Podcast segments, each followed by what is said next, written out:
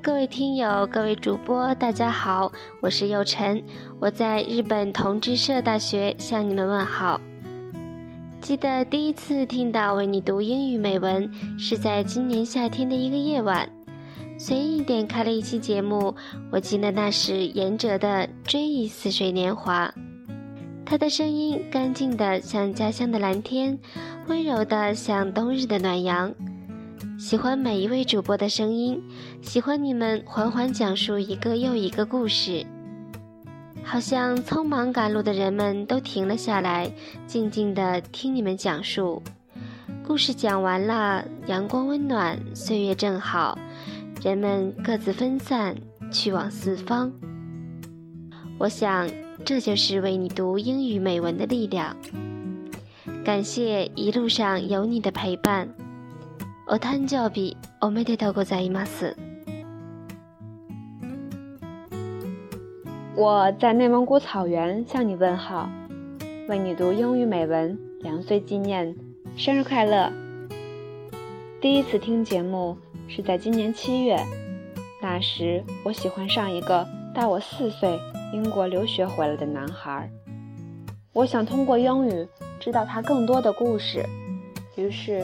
遇见为你读英语美文，第一次收听的是丽丽的《Why Thirty Is Not the New Twenty》，是她的声音，是她讲述的故事，让我明白，二十岁的年纪应该努力美好，二十几岁应该做些什么。也许我们不断循环的生活很闭塞，但在这里，收听来自不同国家、不同省份的你。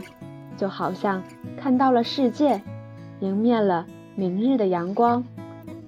感谢我们每一个人陪伴为你读英语美文的成长。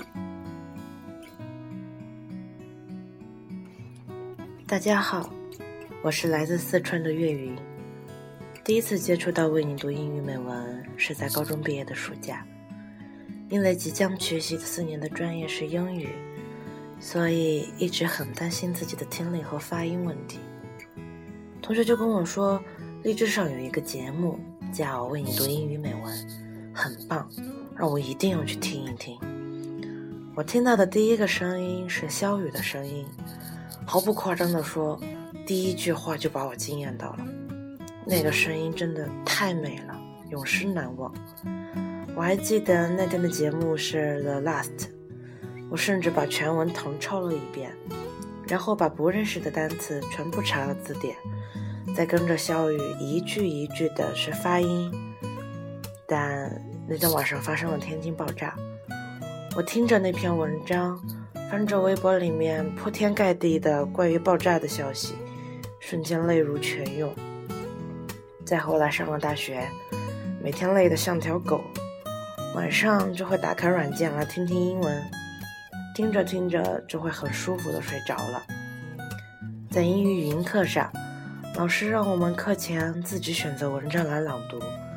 我想起了肖雨的 But you didn't，我反反复复听了可能有二十多遍吧，努力模仿肖雨读的时候那种感情和语速。最后老师评价我说：“不错啊，同学，非常有 emotion。”这对我来说是一个非常非常高的评价。这是我觉得为你读英语美文能给我带来的非常好的东西，不像其他节目，结束了就结束了，留下的就仅仅是回忆。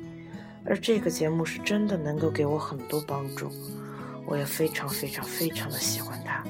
我跟很多同学都推荐过它，而且有很多同学也跟我一样非常喜欢你们节目。最后呢，希望为你读英语美文能够带给更多人像当时带给我那样的帮助。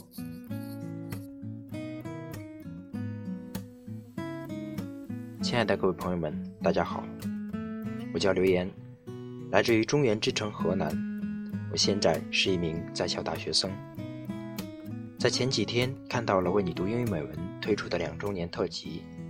今天我终于鼓起勇气，在学习之余用手机录下这一段语音。说起为你读英语美文这个节目，是我在结束2015年高考这场战役之后，一次偶然的机会，在微信公众平台上搜索到了《为你读英语美文》这个节目。我开始去试听以往的一些节目，感觉非常不错。可能是我在高考结束之后，内心一直很忐忑和紧张，以至于每晚无法正常的入睡。这个时候，我会拿起手机，打开《为你读英语美文》。其实有时候去听《为你读英语美文》，不单单是为了去听里面优美的文章，更多的是去去聆听来自于主播们的一些人生哲理和经验之谈。就这样，我开始渐渐的喜欢上了这个节目，直到现在。我也会在学业压力很大的时候去听一听《为你读英语美文》这个节目。对于这样一个来自于物电系的学生来说，每天要去推算很多复杂而又繁琐的计算公式。当我去听一听《为你读英语美文》的时候，对于我的内心来说也是一种放松。也有可能是我自己内心一直有一个主播梦。